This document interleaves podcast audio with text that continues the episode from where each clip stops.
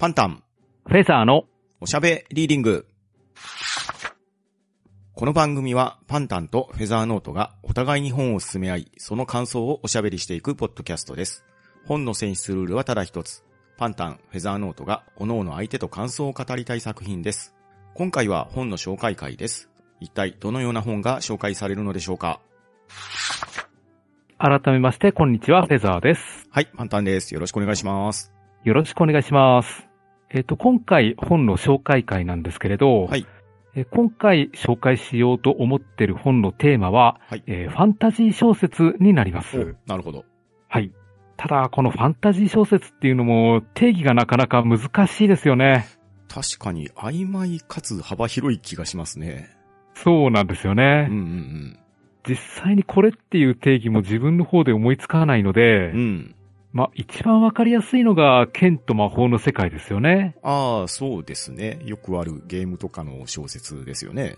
うん。異世界転生ものでおなじみの剣と魔法の世界。うんうんうんうん。あれはやっぱりファンタジーものだとは思うんですけれど、うん確かに確かに。ただ狭い意味で言うと、まあ、現代を舞台にしながら少しだけ不思議なエッセンスを入れ込んだっていう作品もファンタジー小説に当たるとは思うんですよね。ああ、そうですね。ちょっと理屈じゃ説明できないような現象とか事象が入ってたらファンタジーっぽいですよね。うんですよね。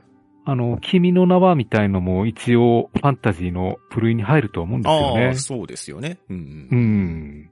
で、これまでどんなファンタジー小説読んできたかなって自分で考えたんですけれど、はいはいはい。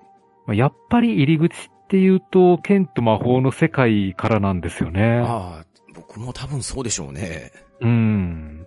やっぱり最初は、海外のファンタジーというか、うんうん。まあおなじみの指輪物語とか、うんうん。えーエルリックサーガとか、うんえードラゴンランス戦記とか、うん。そういったものから入り始めまして、うんうんで、国内で言うと、うん、そうだな、クイーンサーガとか、アルスラン戦記なんかを読んでましたうん。ね。ああ、そうですね。うんううんうん。ん。パンタンさんも入り口ってそのあたりですか？そうですね。そのあたり、まあ、あとは、ロードストー戦記ですかね。ああ、そうですよね。まあ、あと、あの時代、割とね、そういった小説が溢れてたと思うんですけれど、うん。まあ、今で言うラノベっぽいところもあるような気はしますが、フォーチュンクエストは結構好きで読んでましたね。あ、ありましたね。えうん、確かに。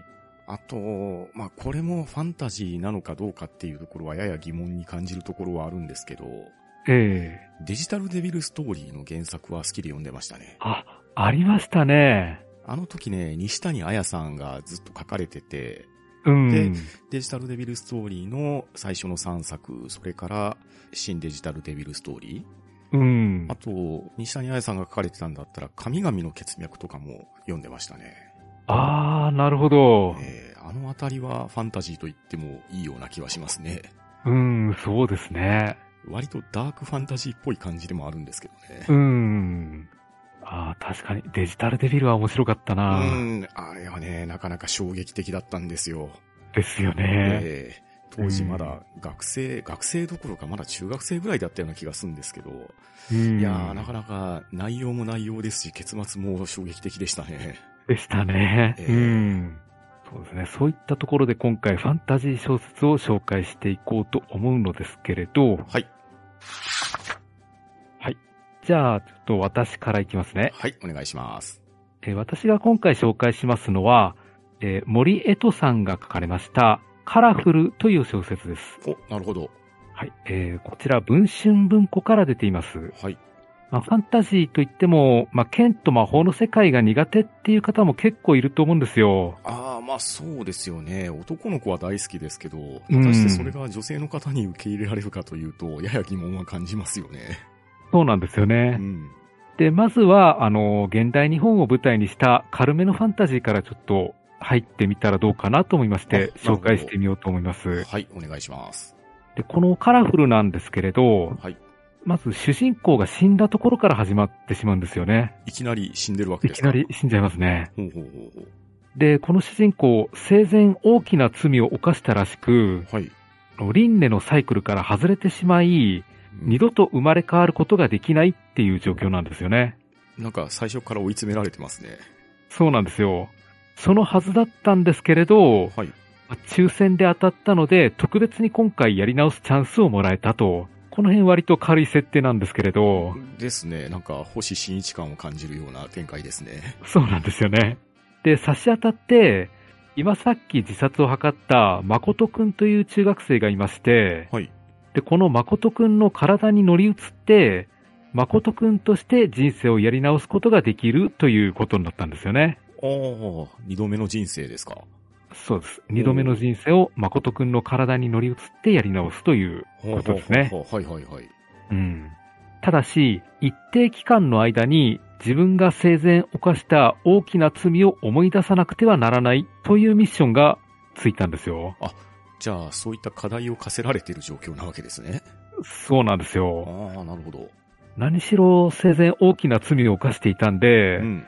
何も知らずにのんべんだらりと生きられたら困るということなんで、ああ、じゃあ何か枷を課せられていて、それを達成しないといけないっていうミッションなわけですか。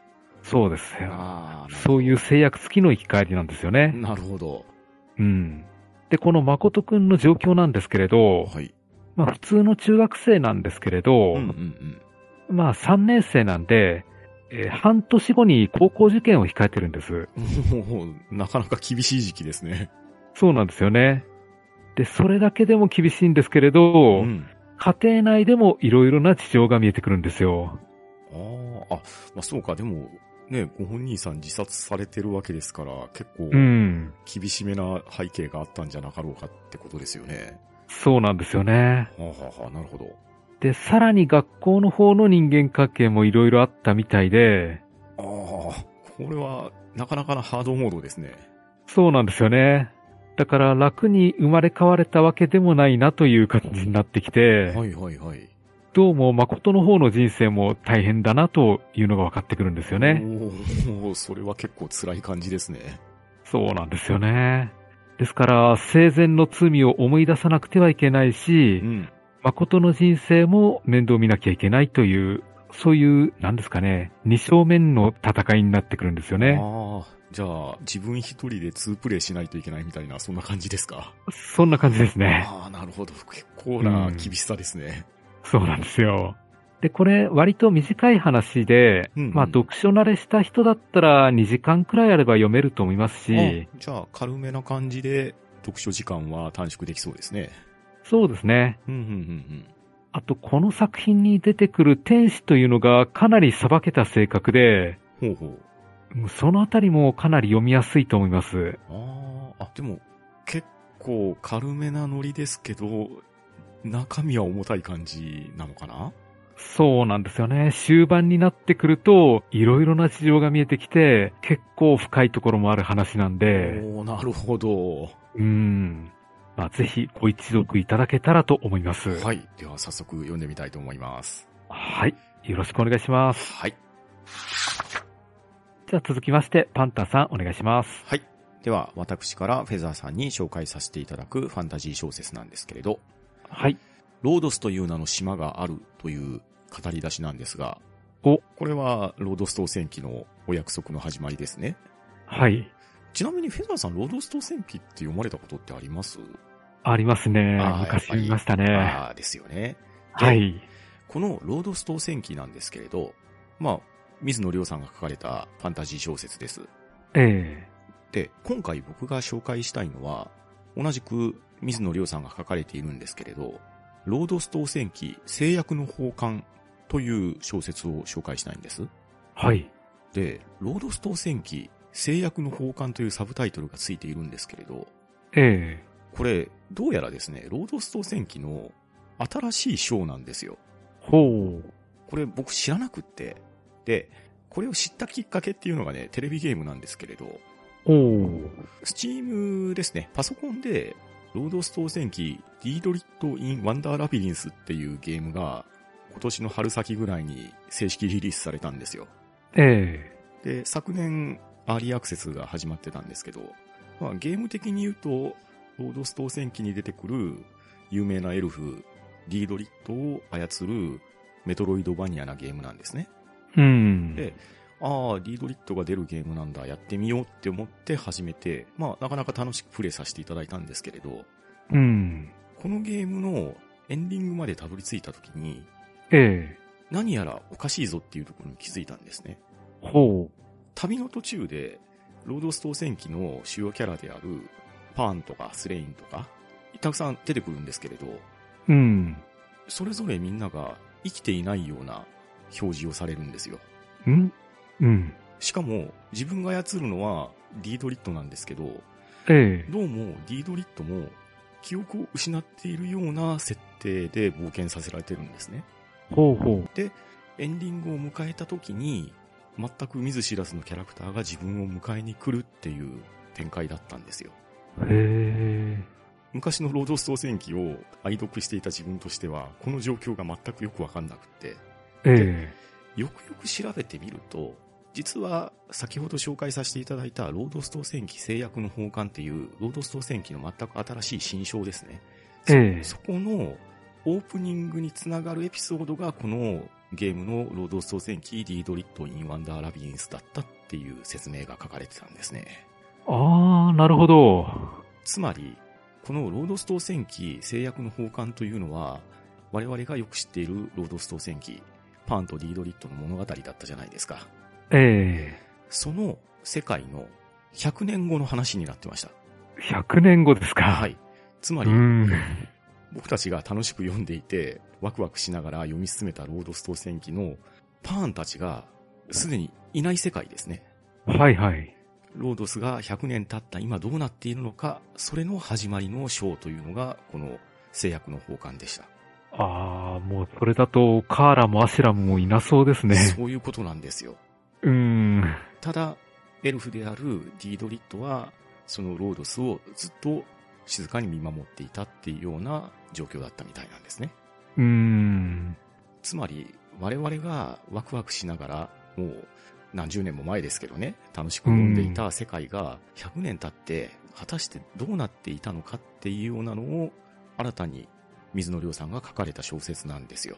うん。なので、懐かしく読むこともできるし、この100年の間に一体何が起こったのか、そして今現在どうなってしまうのか、これからどうなっていくのかっていうところを楽しんでもらえたらいいなと思って、フェザーさんにも読んでいただこうかと思って紹介させていただきました。なるほど。わかりました。いや、100年経っちゃいましたか。そうなんですよ。まあ、一世紀飛んでますからね。そうなんですね。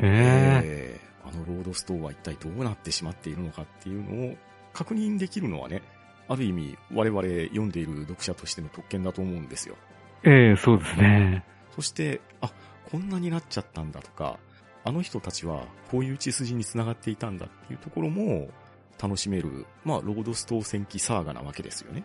うん、そうですよね。なので、まあ、古い作品がこうやってリブートされているっていうところも楽しめますし、いや、もうかれこれロードストー戦記の新作ってもう出ないもんぐらいに思ってたんですよね。うん、そうですよね。で、まあ、気づいた自分の情報が遅かったんですけれど、実はこれって2年ぐらい前に発刊されてるんですよ。おー。で、まだ以下続刊なので、話自体はまだまだ途中で、これからどうなっていくのかなっていう展開にはなるんですけれど、え意外とロードストー戦記の新刊が出てるっていうのに気づいてない我々世代もいるんじゃないのかなと思って、まあそこも含めてですね、フェザーさんと僕で紹介させていただければ、もしかしたら何かの引っかかりになるかもしれないので、まあそういう意味も込めての紹介ですね。えなるほど。はい。そうですね。ロードストーでも100年経ってますけれど、うん。現実世界でも20年以上もう経ってますよね。そうなんですよ。20年どころか30年近くもう経ちますね。ああ、そんなになりますか。えうん。じゃあ、久々にロードストーに帰省してみますねえ。そうですね。で、始まりもやはりロードスという名の島があるから始まりますので、なんか安心の始まり方ですね。あそうですね。はい。まあ、買って知ったる我が家といいますか、うん。買って知ったるロードスですね。そうですね。うん。はい。というわけで、私から紹介させていただくのは、ロードストー戦記制約の奉還です。はい、ありがとうございました。はい、ありがとうございます。えーそれでは次回は森江戸さんのカラフルの感想会になります。はい。番組へのご意見ご感想は、ツイッターハッシュタグ聴読か、gmail おしゃべりーディングアットマーク gmail.com もしくは、ポッドキャストエピソードの詳細より Google フォームへの投稿をお待ちしております。